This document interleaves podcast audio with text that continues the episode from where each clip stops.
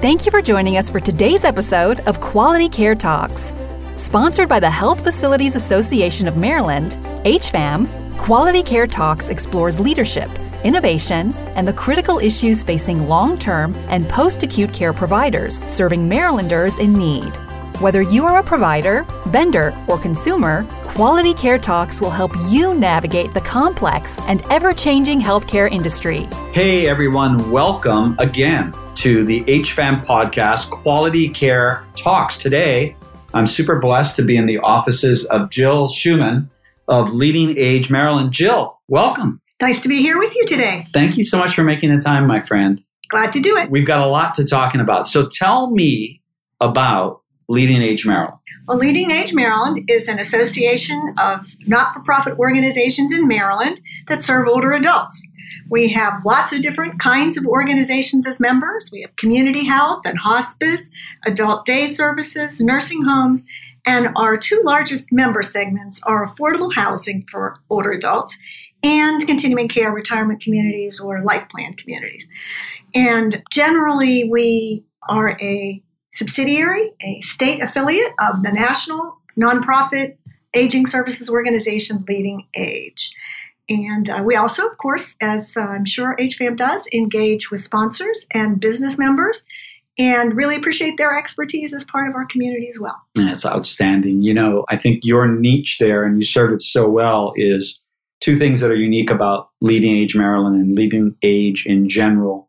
You represent exclusively not for profit entities and you have such a broad spectrum of the membership, you know, including senior housing. Right. It's a big tent. It is a big right. tent, right? And we find, interestingly, that when folks are together, um, they really start to appreciate not only the way that they're different and touching different parts of the older adult population, but also the things that they have in common and the things that they can learn from and maybe other, which maybe what they haven't possibly you know thought about. So what problems does Leading Age Maryland seek to solve? You know, with that broad membership, who do you serve?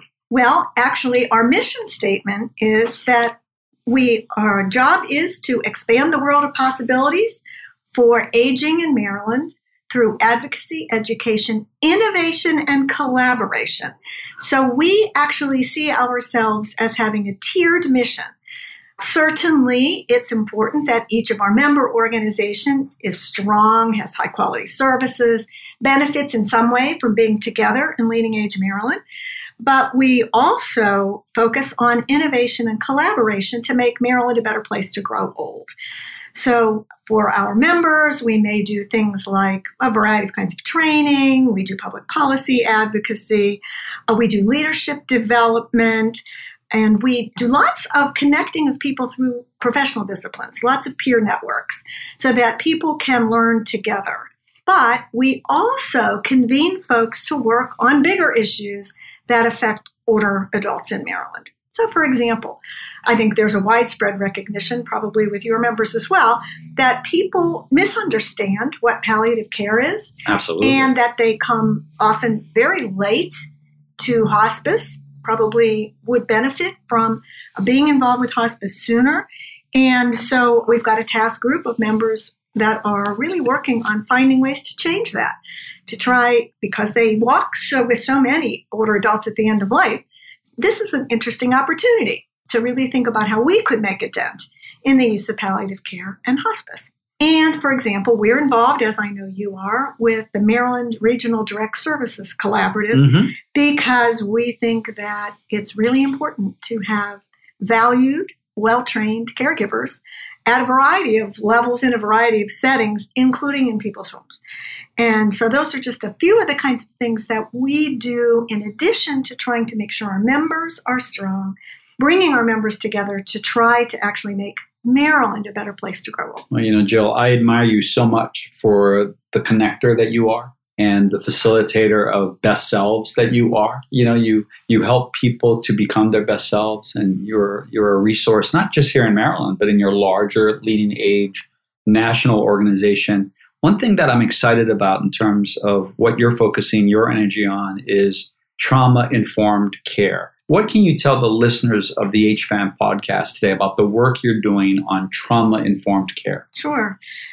we know that the Centers for Medicare and Medicaid Services, as part of the requirements of participation, phase three for nursing homes, has mandated that by November of this year, all nursing homes will have implemented trauma informed care. Interestingly, it's slow coming to aging services. It's been standard of care, state of the art in children's services, in behavioral health. Uh, many cities are have adopted trauma informed approaches. And really, basically, trauma informed care recognizes that many, many people, more than we may have realized, have lasting effects from adverse experiences. Those effects can be emotional, psychological, but they also, we know, there are long term health outcome effects. And the prevalence is much greater than we might have guessed people who have survived things like domestic violence, childhood abuse, natural disaster, war and fleeing war or fleeing poverty in other countries, violence in other countries, growing up in households where a parent has been erratic or absent because of substance abuse. There are lots of ways that people experience adverse effects. And those adverse effects experience each of us differently. So there's a recognition that the effects of trauma vary from person to person. What's long lasting for one person may not be for another. And it's not something that people can choose. It's what happens to them. And so the question then becomes how do we create environments that respect the fact that there are lots of people who have been through very traumatic things with lasting impact? How do we create environments where both staff and residents can have respectful, safe, transparent interactions with one another that limit the potential for re traumatizing or triggering people. And what we've discovered, it's been interesting to talk to colleagues in children's services, particular, that these are actually great environments to work in. They're the kinds of places people, if people had to say, where would I like to work? What kind of a culture would I like to work in? This is the kind of culture people want to work in. It's very collaborative, it's mutual, it's safe, it's respectful, and it understands that there that violence isn't just physical. For example, the silent treatment is actually a violent act. Mm-hmm. That's actually an aggression you know, it's aimed at somebody and its desire is to make them feel bad. Mm-hmm. right, or get even, or whatever. So, we're producing resources for nursing homes, but certainly they can be used much more broadly to help folks, first of all, understand what trauma informed care is. And CMS, as I suspect uh, no one in your listening audience will be surprised, has not yet actually promulgated guidance on what they're expecting with trauma informed care. But what they have said is that they're going to use the SAMHSA guidelines, mm-hmm. the Substance Abuse and Mental Health Services Administration guidelines for trauma informed care. So that's what we've based our work on. And we've been gathering experts from across the country. It's interesting that there is not a lot of evidence based work in trauma informed care with older adults. Most of that comes out of work with children or behavioral health trauma specific treatment. So we are going to try to incorporate more research, but we also right now are going to have to adapt some things. So we're we've got a foundations toolkit and we're just finishing up a guidebook for implementation that we think will be really useful to people as they try to meet this mandate, but maybe even more importantly, create organizations that can deal well with the range of people who have trauma because we know it's widespread and we know that that means lots of staff members have been affected by trauma as well. What I love about the conversation that we're having about this subject is that those that will listen and are listening now to this discussion in this podcast will absolutely be able to hear about your passion. and no, really, your passion and your understanding of this subject and how it's imperative that we build that tool chest going forward for our teams and for our communities and the people that they serve. And some of your organizations, I suspect, may be further down this road than others. We know, for example, that many of the organizations that have served Holocaust survivors mm. have been quite adept at dealing with that specific kind of trauma and have made good, I think, very good inroads in identifying what some potential triggers might be and making sure to keep folks in safe environments. Similarly, there's been a fair amount of work done with folks that have trauma as a result of having been in combat. Right. So there is certainly for veterans, there has been some work in this area. But I think it's exciting to me that we're recognizing those are the only two populations that have been affected. Right. So tell me, how did you end up a leader in healthcare? What was the path that led us to today? I think I've always said my path is a pretty winding one, and it could best be described as the next open door career plan. I like it. I did PhD work in history and did pre-doctoral work at the Center for Alcohol Studies at Rutgers, and that led to a deep involvement in the field of addiction treatment, clinician, administrator, program developer. And then when I completed my MBA, I was asked to lead new business and program development for a large multi service organization. They had 10 nursing homes, a variety of other kinds of services for older adults, including affordable housing, assisted living. But they also had the statewide adoption network mm-hmm. contract. They did right. foster care, behavioral health, refugee resettlement, disaster response, had a wilderness school for adjudicated wow. youth. It was a very multi-service, multi-service organization. And that really introduced me to healthcare beyond addiction treatment and certainly to a really wide range of the ways in which we can provide supports and services to people in a variety of settings and situations. And then from there, I, because managed care was sort of coming through its first wave in aging services, I put together a managed care contracting alliance and from there was became the CEO of Lutheran Services in America, which is the 21 billion dollar network of Lutheran health mm-hmm. and human service organizations across the country. And after traveling kind of nonstop for 12 years, I decided that the idea of being part of Leading Age Maryland, starting up Leading Age Maryland with a, uh, a traveling radius basically that usually meant I could be home at night was very attractive. And so that's kind of what brought me here again, next open door. That's pretty fantastic. What motivates you in the morning? Well, I'll tell you, first of all, I guess I'm lucky I'm a morning person. Mm. So that, that helps. I can jump out of bed pretty easily. But I think it's been, you know, what a blessing to have work that I've loved, at least most days. You know, we all have those days and tasks that are less fun. But, you know, I, I really love the work and I've always had great colleagues. And I think that makes things more interesting as well. Pretty, pretty lucky, I think gets me out of motivated in the morning is great work to do and great people to do it with. Outstanding. Well, friends, you are listening to the HFAM podcast, Quality Care Talks. I'm Joe DeMattos, and we are here today with Jill Schumann from Leading Age Maryland. We'll take a break here.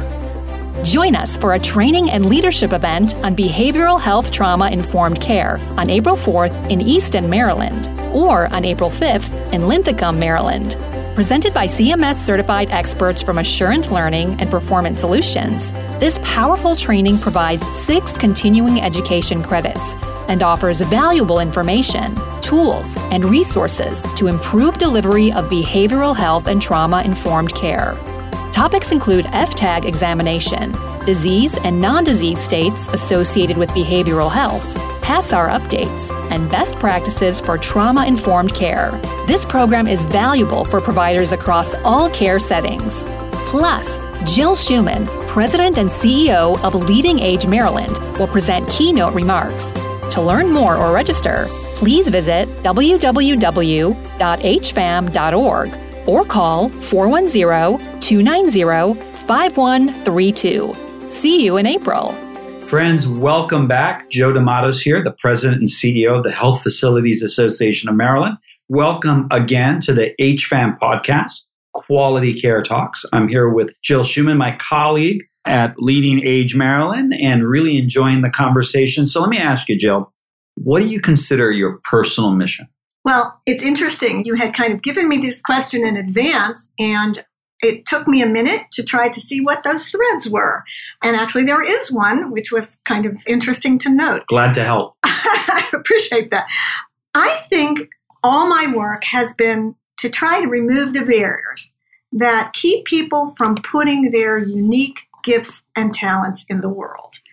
I think there are lots of barriers like that. Certainly, addiction was, ageism, racism, poor health, trauma, lack of access to resources, structural and systemic barriers. I mean, there's all kinds of things that prevent people from being able to have their gifts and talents used well in this world.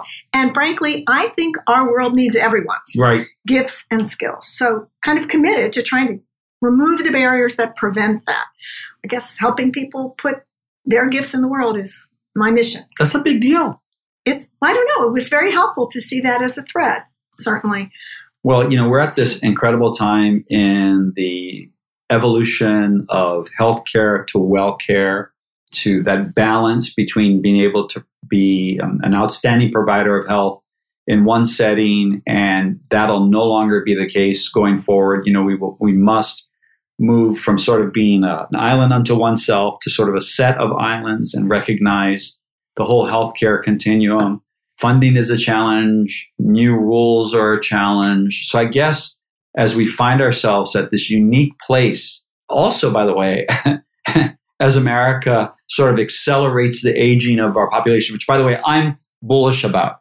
I personally see so much upside to an aging America, but don't let me pollute the well, you know, for you. So, are you bearish or bullish on the future of senior living and healthcare?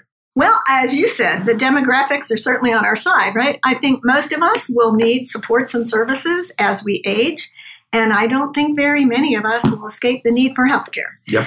So I'd say I'm bullish on the ongoing need, but I think we have to do a lot of reinvention to your earlier point. I think we'll need to be less paternalistic and ageist. We'll have to be less institution focused. We'll have to be less siloed.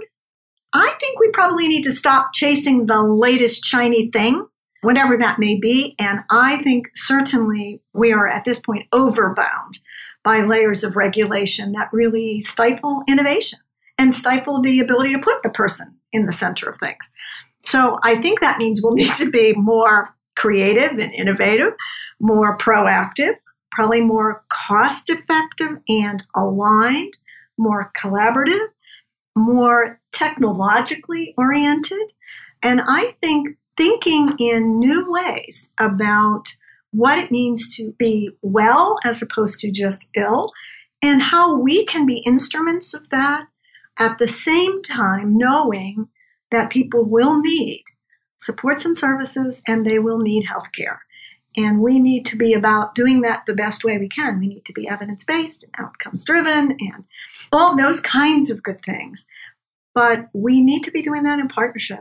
Absolutely. Sure. And, and, you know, there's going to be need for, again, the entire continuum. You know, there are different moments in people's lives, whether it is for a long period or for a short period, where they're going to need a physical place to be cared for. And there are times in people's lives going forward that increasingly that physical space will be in community or at home. And the idea is, you know, I'm tired of this sort of argument, this either or argument that it's home or community base or center base. The reality is we need all of it as we move forward. Totally agree. And I think we think we should think less about continuum. Right. Because these are not one way streets often I think as people experience their own situations, that things are episodic and they're Absolutely. episodic with different needs and there are chapters and there are micro chapters. And I think being able to think about how do we flexibly surround a person with what they need in ways that are less disruptive for the person and their right. families you know, right now, I think it, it's pretty tough to navigate all of this. I mean, you, you know, I think about how many calls I get, and I'm guessing you do too, of families in the community who say, I don't know what to do. I literally had two today. To two do. today. Like literally today, two two calls from folks saying, and I'm glad to be there for them. But you know, that's sort of amazing. So listen, let's talk about you a little bit again. Just a bit. Okay. No frowning what are some of the have governing values played an important part in your life? And what are some of those governing values? Sure. Yeah. You know i think i think i was pretty lucky to grow up in a household where there were pretty clear values transmitted. Honesty was huge. Trust respect curiosity kindness generosity. So I actually was very lucky. And I think those have continued to be important anchors. I mean, I would say I'm probably as competitive and aggressive as anyone, but not at any price. Right. There are prices I'm not willing to pay. They're right. There are lines that you just won't cross. And that in your career, has that served you in your experience well? Has it worked oh, out? Oh, absolutely. Right? I'm, I've never, you know, it's, it's interesting. I think, you know, and I, I'm not a yum, or as my next door neighbor, when she first met me, said, You're no spring chicken. um, so I've had lots of experiences and I've been in cutthroat environments. right. But I think for me, it has always served well. You know, I'd rather trust until somebody teaches me not to. Right. I would rather, I mean, I'm not a naive person, but I think I'd rather extend the benefit of the doubt. You know, that kind of, I would rather trust someone and behave well than be defensive and guarded. Yeah, I think you get so much more out of life that way. And again, me, net over the course of my career, it's, you know, you get burnt once or twice, but over time, you gain a lot more by trusting people. Absolutely. Than, than, and, you know, and, and you do get burned occasionally, but Yeah. so then you know. then you learn from it. Avoid that person. Right, you just avoid that. And so let me ask you, what do you consider urgent both in your personal and your professional life? Urgent. Now that's an interesting word. Hmm. I would say urgent, keeping my commitments, hmm trying to, you know, be as good as my word, tending relationships best I can.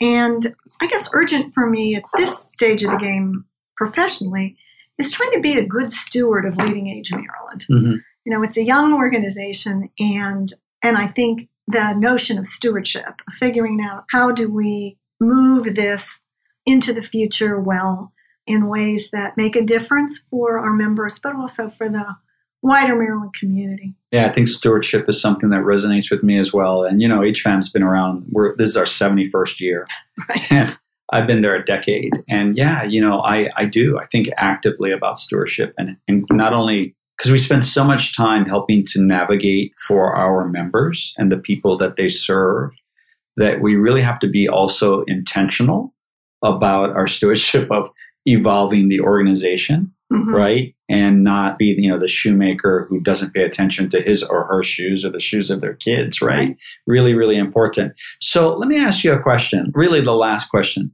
Tell me about an important mentor in your life and who are the leaders that inspire you and why?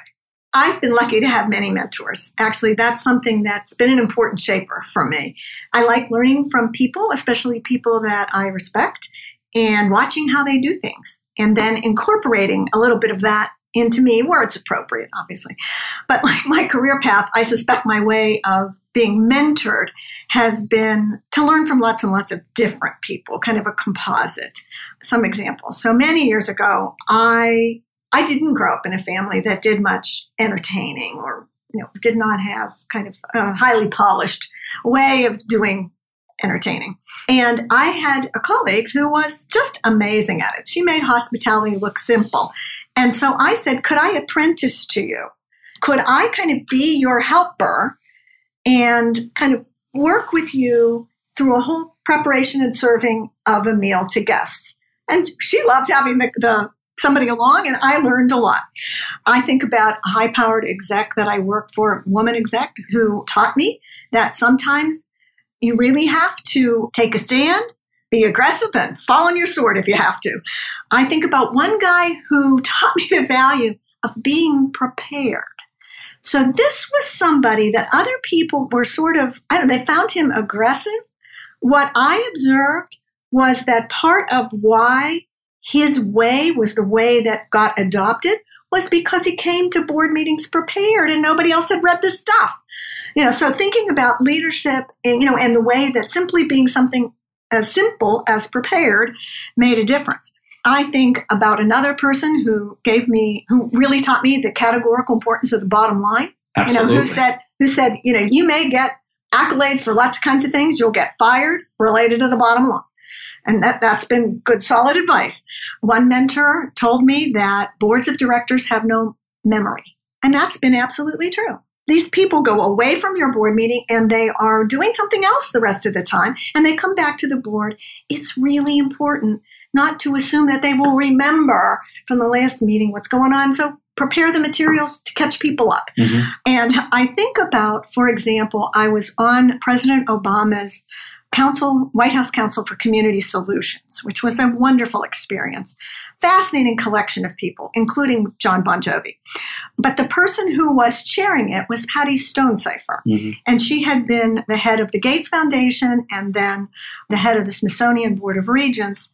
And one of the things that was fascinating was watching the way that she was very down to earth and approachable and had an absolutely exquisite way mm. of making sure everyone felt heard and valued, but keeping meetings on track and absolutely productive.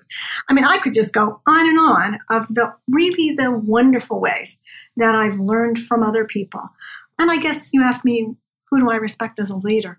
I think I would say I respect leaders that who have humility and who know that they need to wield power carefully but on the other hand, open to the views of other people, but they're not afraid to take responsibility and be decisive.